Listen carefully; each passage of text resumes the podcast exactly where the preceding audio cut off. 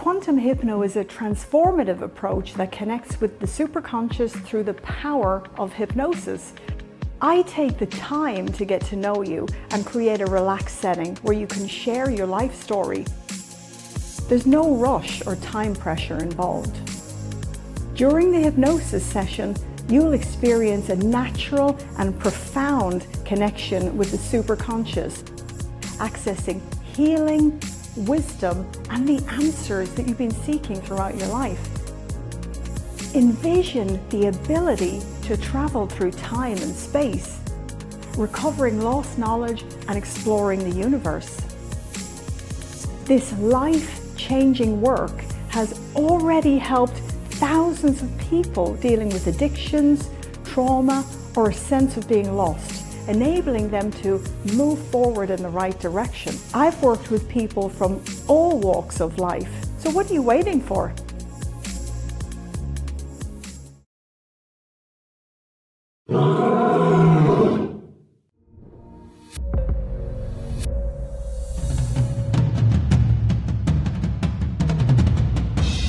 So we're going to finish on a bit of a laugh to an extent with this first video. Talk us through this then. So this is in Arizona. Um, yeah.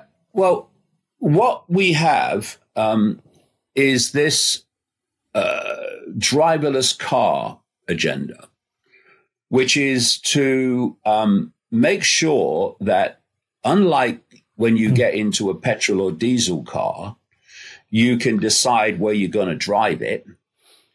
The um, autonomous electric vehicle will tell you where you can and cannot go because the computer won't let you go where it's not programmed to take you, which will be yeah. vast areas um, of, of, of countries um, ultimately. And who's behind uh, pushing that agenda? Oh, Elon Musk. There we go. So anyway, um, it, it, it's all crazy and it's all ridiculous and it's all farcical. And so in um, Phoenix, um, there's this story um, of uh, Google uh, driverless cars, driverless taxis that have been kind of withdrawn, apparently, because um, one of them uh, hit a pickup truck in Phoenix and then minutes later, another one hit the same truck. And, and Google said, oh, we're withdrawing because we, we believe in safety. And they, they tried to make an excuse that the, the, the, the, pickup truck was picking up something in the wrong way.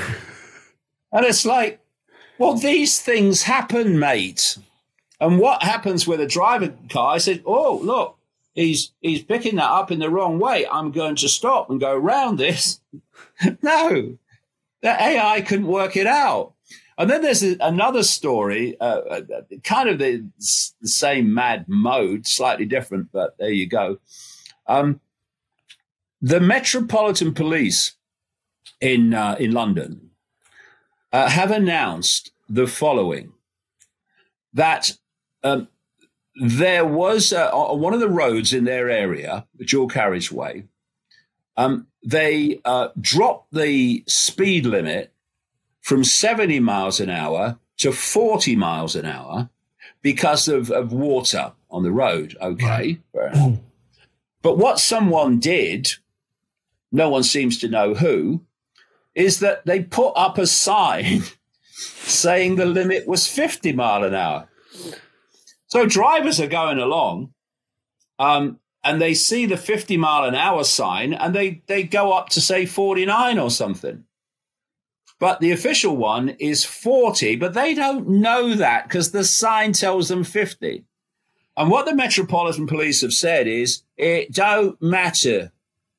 According to the law, and what they're saying is all the fines for all those people that went over 40 miles an hour but less than 50 are going to stand and they're going to have to pay them and they're going to have to take the uh, the points on their license, some of which will will uh, have got driving jobs, and it will uh, take them over the limit, so they won't be able to drive and yeah. earn a living. And you know, my father used to say rules and regulations are for the guidance of the intelligent and the blind obedience of the idiot.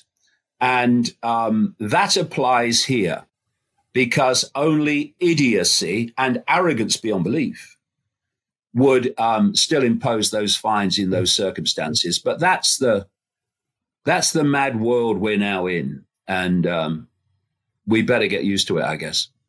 Well, hopefully not. Hopefully not um, in the long run. But yeah, in the well, short that's the term, idea, isn't it? The idea is we don't we don't let it happen, but it is happening at the moment, and and people need to uh, really understand um, that if uh, this is allowed to continue, um, the the world is going to change. If Starmer comes in in Britain, for instance, it's going to change not just dramatically, but very quickly.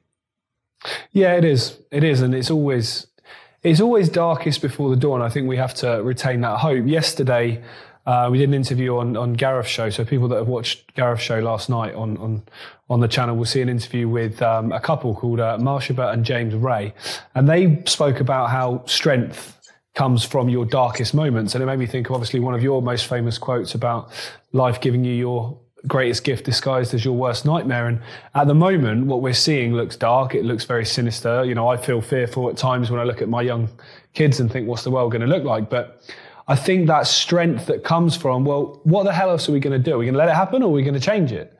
That is a massive opportunity that we have now collectively, I think. Well, that's the thing, you see, it, it, everything's a choice. So when faced with challenge, uh, you can make the choice of letting your spine turn to jelly, or you can make the choice to make your spine turn to steel. Yeah. And that's the one I've chosen. That's the one my family has chosen. That's what uh, more people than ever before have chosen. But there's a lot more need to make that choice um, in uh, in the period we're now coming into. I agree, and that's why we need to continue to be the examples of how to do that and bring people that have not quite seen it yet with us rather than this. In a sense i'm sure you've seen it lots. There's almost this spiritual arrogance that people have of well I, have seen through it and you're an idiot because you haven't. Well that's not going to make someone want to come to our side is it? No and you know in the end um, whatever we know there's always more to know and if you do, if you if you do have a rigidity of belief, whatever that belief is, which is not able to encompass other possibilities in the light of evidence, then um, you, you're you're in a cul-de-sac like everyone else. You might think you're in a more expanded and aware cul-de-sac, but it's a cul-de-sac even so. Yeah, it is. And the, the final message, I think, is unity is our strength. And that's why through history and millennia, they've tried to divide us because they know united, they've got absolutely no chance. Well, thanks again, yeah, Dad. It, it, it's unity. It's unity, but not unity without challenge. Yeah. It's not unity for unity's sake. It, it's not unifying with demons to keep the peace. Of course. It's unifying with those that are willing to stand with you against that um, which is doing it. Absolutely. It's, it's starting the conversation on what do we have in common where we can start from rather than what divides us. I think that would be Absolutely great. right. Yeah. Well, thanks, Dad. Absolutely. Great to chat as always. And I'm going to see you in a couple of days. I think you're coming yeah. up Sunday, aren't you? Yeah. Um, we're going to be doing this from, uh, from Derby next week, aren't we? Yeah, we are. It's going to be good. Back in the seat. Yeah. I'm currently looking at an empty seat. So be good to have you yeah. back here. I'll speak oh. to you then. See ya. Bye. Thanks for tuning in with us tonight, everybody. And we'll be back with you next Friday, as David said, back here in studio. We'll see you then. Have a great week. Bye for now. Bye.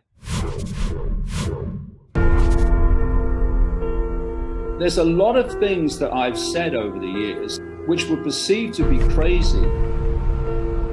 And then suddenly they start to move mainstream, mainstream, mainstream.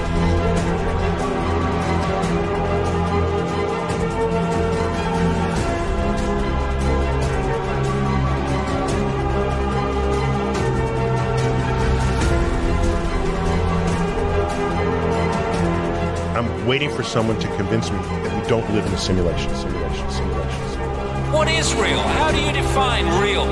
If you're talking about what you can feel, what you can smell, taste, and see, then real is simply electrical signals interpreted by your brain.